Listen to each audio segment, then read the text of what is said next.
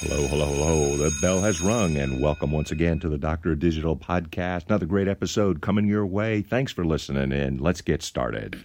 Chapter 20 Due Process.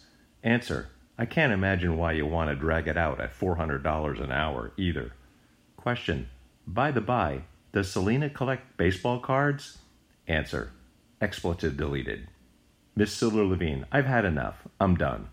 Whereupon deposition concluded at the hour of 4:10 p.m. Closing up the deposition, I realize Anne will not pay back any money and is well stocked financially. My support alimony pays her legal bills. No wonder I'm outclassed here. Maybe a good thing can come out of my mom's visit. I awaited my mom's flight in town to arrange her deposition, if necessary, and she arrived for my court ordered vacation agreed to by the legal beagles at Wilhelm et al. Quote, nor shall any state deprive any person of life, liberty, or property without due process of law, nor deny to any person within its jurisdiction the equal protection of its laws. Amendment 14, Section 1. Grandma did the best she could under the circumstances of chemo treatment for breast cancer. Fox Chase Clinic, close by, is available for her, though. Pretty odd for a grandmother to come 3,000 miles, not see her only grandchild, and take her chances for contact based on her health, Anne's mood swings, or mental condition. But come she did, and I give this plucky little Irish gal credit. Anne had not delivered Catron for the court agreed upon vacation date, so Grandma lost two days already with her only grandchild. But Grandma had presents in tow, and despite her age, got right into playing with Catron, on the floor if need be. Grandma had a difficult childhood. Her mom left her at four, and she never knew her dad. Grandma's upbringing did not prepare at all, but ironically, she seems to know parenting and grandparenting.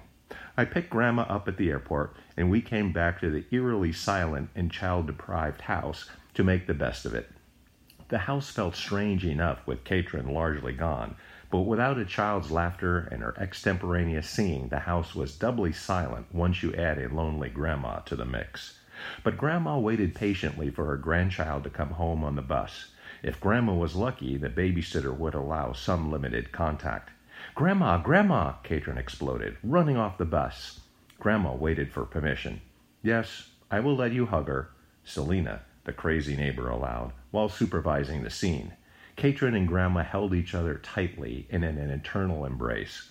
Catron, get in the house now, Selena commanded when she had determined that Grandma had had enough contact. Catron immediately obeyed her overseer. I love you, Grandma. I miss you, Caitlin sadly stated as she walked forlornly and directly into the babysitter's house as she was commanded. I could see my baby briefly because the neighbor's driveway was in plain sight of Catron's home.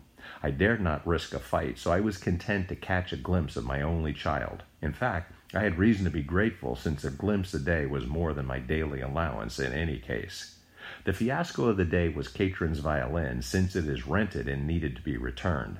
I paid for its yearly rental entirely, and I was pressed to return it in a timely fashion or be subject to late fees.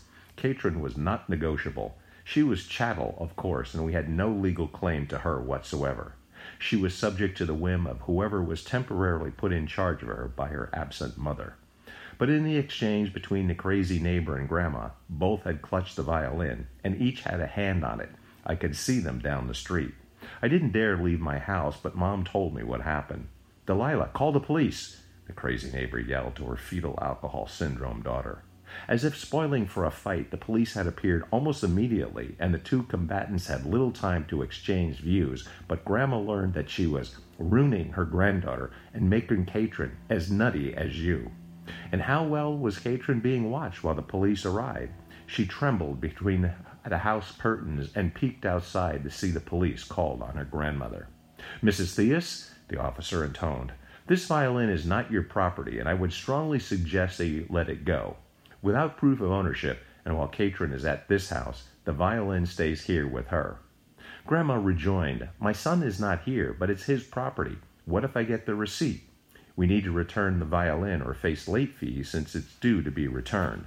Grandma returned home for the receipt, produced it for the officer's benefit, all to no avail. The officer ruled, The child is here, so I'm taking the violin so that it stays here with the babysitter. Indeed, Mrs. Theus, wouldn't it be a fine thing for your husband to find you here visiting? only to land up in a Pennsylvania jail? I would suggest that you leave immediately, or that is exactly what will happen, the officer threatened. This is Mick, the Doctor of Digital, signing off. Mick, as in Jagger, except he's got more money. Mick, the Doctor of Digital, signing off. The Doctor of Digital, like cotton candy for your ears, Deus Vult.